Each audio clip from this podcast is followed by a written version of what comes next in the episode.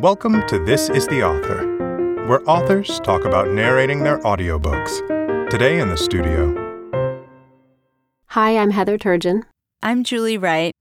What inspired us to write this book was that we saw so many families and parents struggling with the dilemma of conflicting sleep advice that they were getting.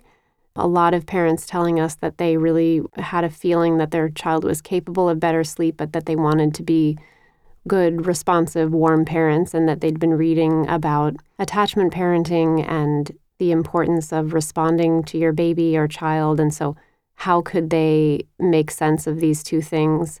And we were meeting a lot of people who would try kind of to be what they considered the most responsive possible or follow their child's lead or their baby's lead and end up over helping and then being so frustrated and exhausted that they turn to a really harsh method of getting their child to sleep, like shutting the door and don't go in, or just things that didn't feel good to them.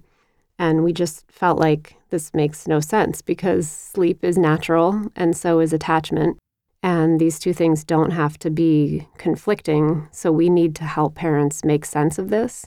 That's the aspect of the book that so many parents have responded to is that we sort of made sense of a dilemma that had been out there for a long time.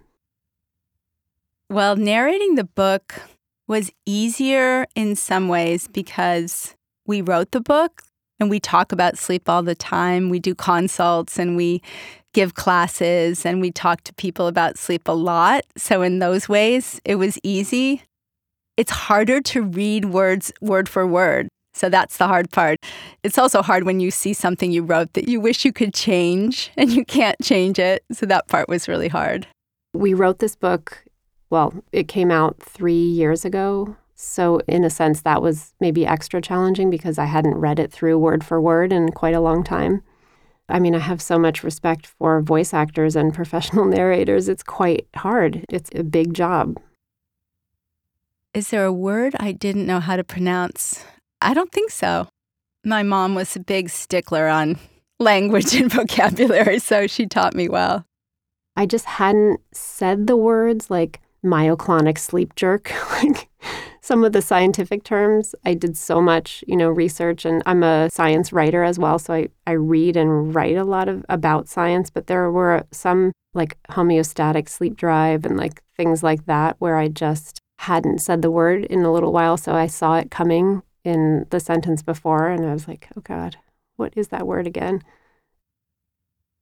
The thing I'm most excited for listeners to hear is I want them to really feel encouraged and supported.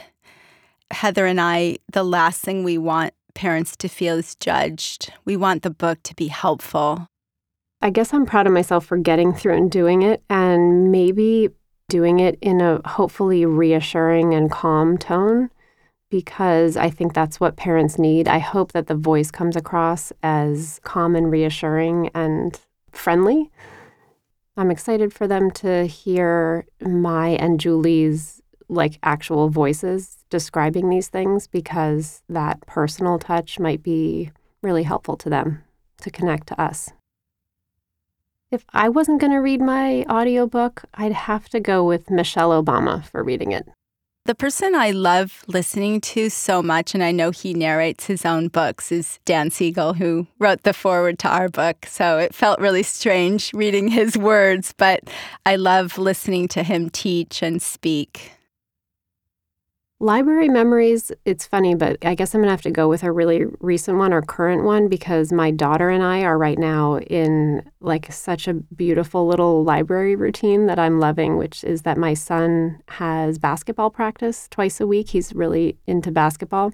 So we drop him off and we go to the public library twice a week. And she is in kindergarten, so she's learned to read this year. And it's so much fun to get her a little library card to support her trying to search for her things that she wants on the computer, to go and find them together, to come out with like 10 library books and then read them before bed. It's just a cool and sweet little ritual that we've gotten into, and I'm loving it. I can't remember a librarian from my own childhood, but I do remember taking my son, who's now 21, to story time at the Beverly Hills Library in Los Angeles, and there was a lady there who told stories, and she had these felt boards. And for each story, she would put the little characters and pieces on the felt board, and it was just the cutest thing. And he loved it. He would sit there and just watch it so avidly. It was just adorable. I don't listen to audiobooks. I read. I'm um I think I'm going to start though.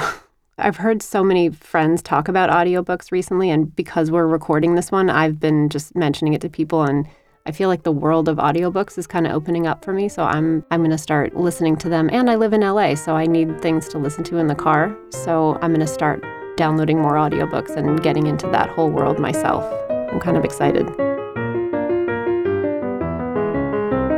This is the Author is a production of Penguin Random House Audio.